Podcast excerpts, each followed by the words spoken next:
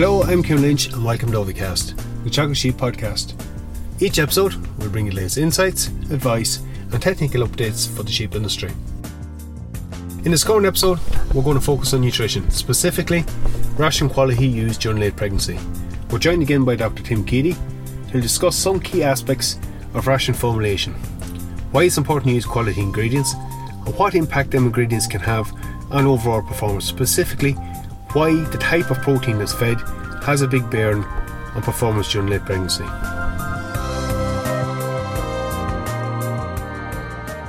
I'm joined now by Dr. Tim Keady. Tim, thanks for coming back to us.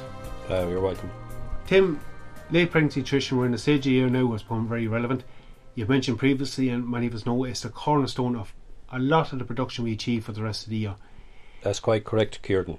Uh, what you do in the late, the final six weeks of pregnancy will impact on performance, both at the time of lambing, the amount of labour requirement, the ease of lambing, but also on new productivity and performance right up to the point of slaughter. Um, like there's many aspects of that I could talk to you about, but one in particular that's relevant at the moment. The ration we're using during late pregnancy, it's important we get that right. It's probably an area we shouldn't scrimp on. What are the kind of key specs you're looking for, key ingredients you're looking for in them rations? Well, the key issue when you're purchasing a ration is not to look at the price. While price is important, it shouldn't be the sole determinant of what ration you buy. You should uh, look at what are the ingredients sources, what are the source of ingredients within your ration. When I'm talking about different ingredients, we're talking about energy sources, protein sources, and fiber sources. For energy sources, the best energy sources you can get in a ration for feeding to sheep or cattle is energy, and it has a value economically about 20. It has a value of about 20% greater than that of barley on an ME basis or on a feed basis. Barley is a super feed also for feeding to sheep, and some people put in low levels of wheat, but it is not as good for sheep as it is from barley. In terms of fibre sources, you're looking at the beet pulps if they're value for money or citrus pulp, but dish or soya hulls is in a relative value relative terms is value for money and it's going into most rations for sheep and beef cattle. And protein, uh, when you're looking at protein, the, the, ideal one is soya bean, followed by rapeseed and possibly distillers and corn gluten. So just look from from a requirement point of view, it does change quite a lot in the final few weeks. So for just maybe energy first. It does, yeah. Uh, the requirement, if we look at the O, there's major changes occurring in the O during the last six weeks of pregnancy because when she's pregnant, you're getting an increase in fetal size, and in the last six weeks of pregnancy, lamb birth, the weight of the lambs will, will increase by approximately seventy percent. Uh, also, she has to prepare for lactation. She has to build up a reservoir of colostrum so that it is there when the lambs are born. Uh, evidence would clearly show that the energy requirement increases for twin bearing ewes during the last six weeks of pregnancy increases by approximately 60%, while the protein requirements increases by approximately 40%. Therefore, when you're feeding the ewe, you have to match your dietary management to the requirements of the ewe, and you have to take into consideration that in late pregnancy, when demand is at its highest, you will not be able to have high intakes to meet them requirements. So look, a lot will be familiar. with The cereals are providing a lot of energy source and are included in many rations. You mentioned the source of protein there. I know you've done work previously here on it. Look, we talk about protein in crude terms in a lot of cases, but the type of protein we're feeding has an impact as well. Maybe you'll tease that out a bit more for us. Yeah, type of protein is important, but I think I should start by saying that when you're formulating a ration for feeding to in late pregnancy, the target should be at least 19%, approximately 19% crude protein, and that's what we feed here at Athenry.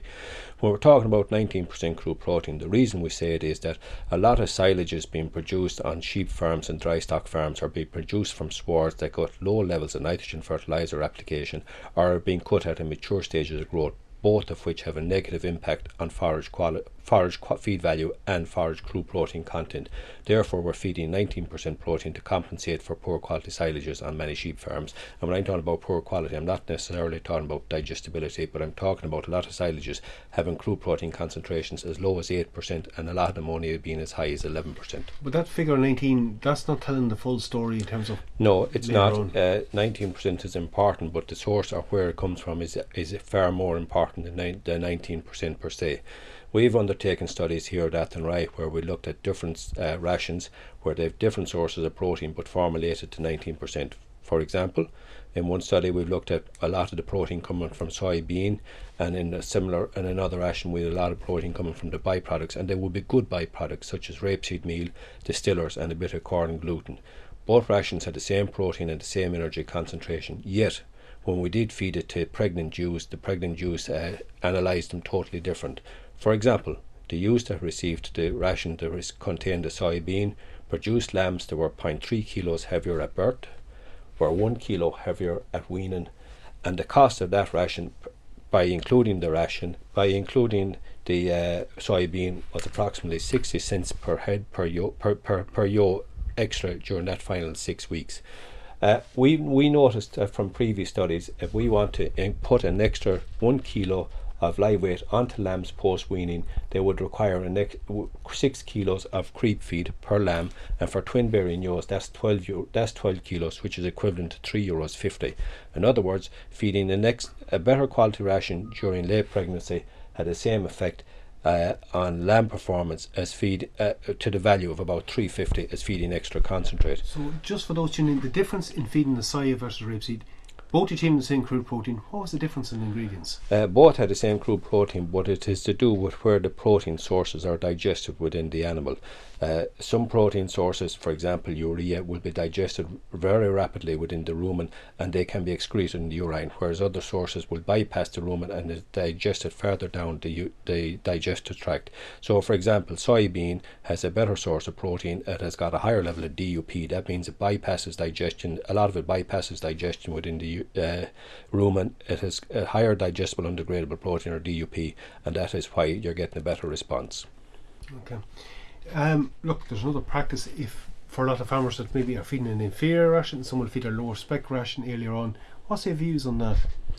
Uh, I don't. I believe that most flocks in Ireland, I think the average flock size is 78 to 80 ewes. Then, if I when buying rations or formulating rations for farmers, we just formulate one ration. You must remember that lot, so while some people, as you alluded to, will have, will say, a low protein ration for the first two or three for the weeks five to six out from lambing, and increase the protein closer to lambing.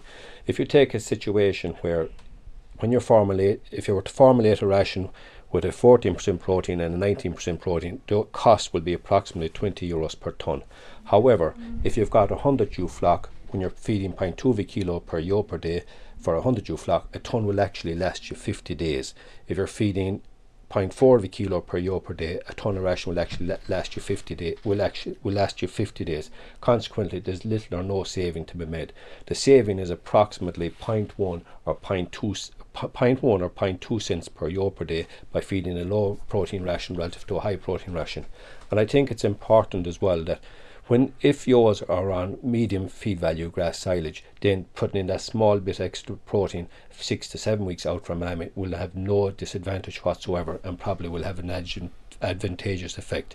Protein, we know from other studies, has been shown to increase uh, forage intake, and what you want to do at that late stage of pregnancy is to increase uh, energy intake, protein intake, and putting a bit extra protein into the ration will increase silage intake also. It's probably a point off miss the bulk of the ration really is only going in in them final weeks at the higher feed rate. That's right, yeah, because normally we step feed here, so we would start if, we, if with our objective for twins, we want to get approximately 20 kilos of ration into the ewes prior to lambing.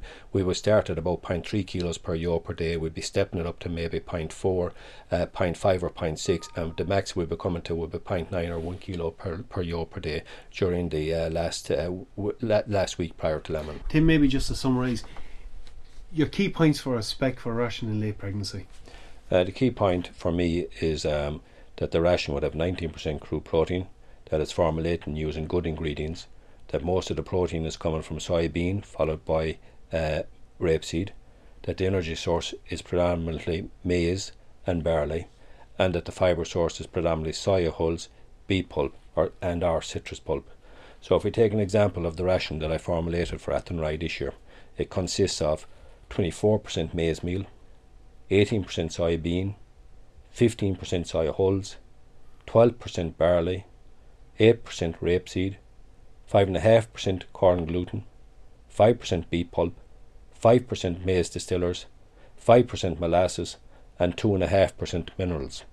And the minerals this year, we requested that we'd have a vitamin E, a vitamin, a vitamin E concentration of 150 to 200 international units. That ration that I'm after quoting you is 19% crude protein and 11.2 megajoules of ME per kilogram, so it's a very good ration. Tim, thanks very much for joining us. You're welcome. We're going to finish the episode up at this point. I'd like to thank Tim for taking the time out to join us again. I think he highlighted a number of key areas we need to focus on when we're talking about ration quality and ration specifications. Specifically, I think he highlighted the importance of the type of protein that's included in that ration during late pregnancy, why it's important to use quality ingredients. Again, look for any further updates on the sheep program. Keep an eye on our Twitter page at Teagasc Sheep.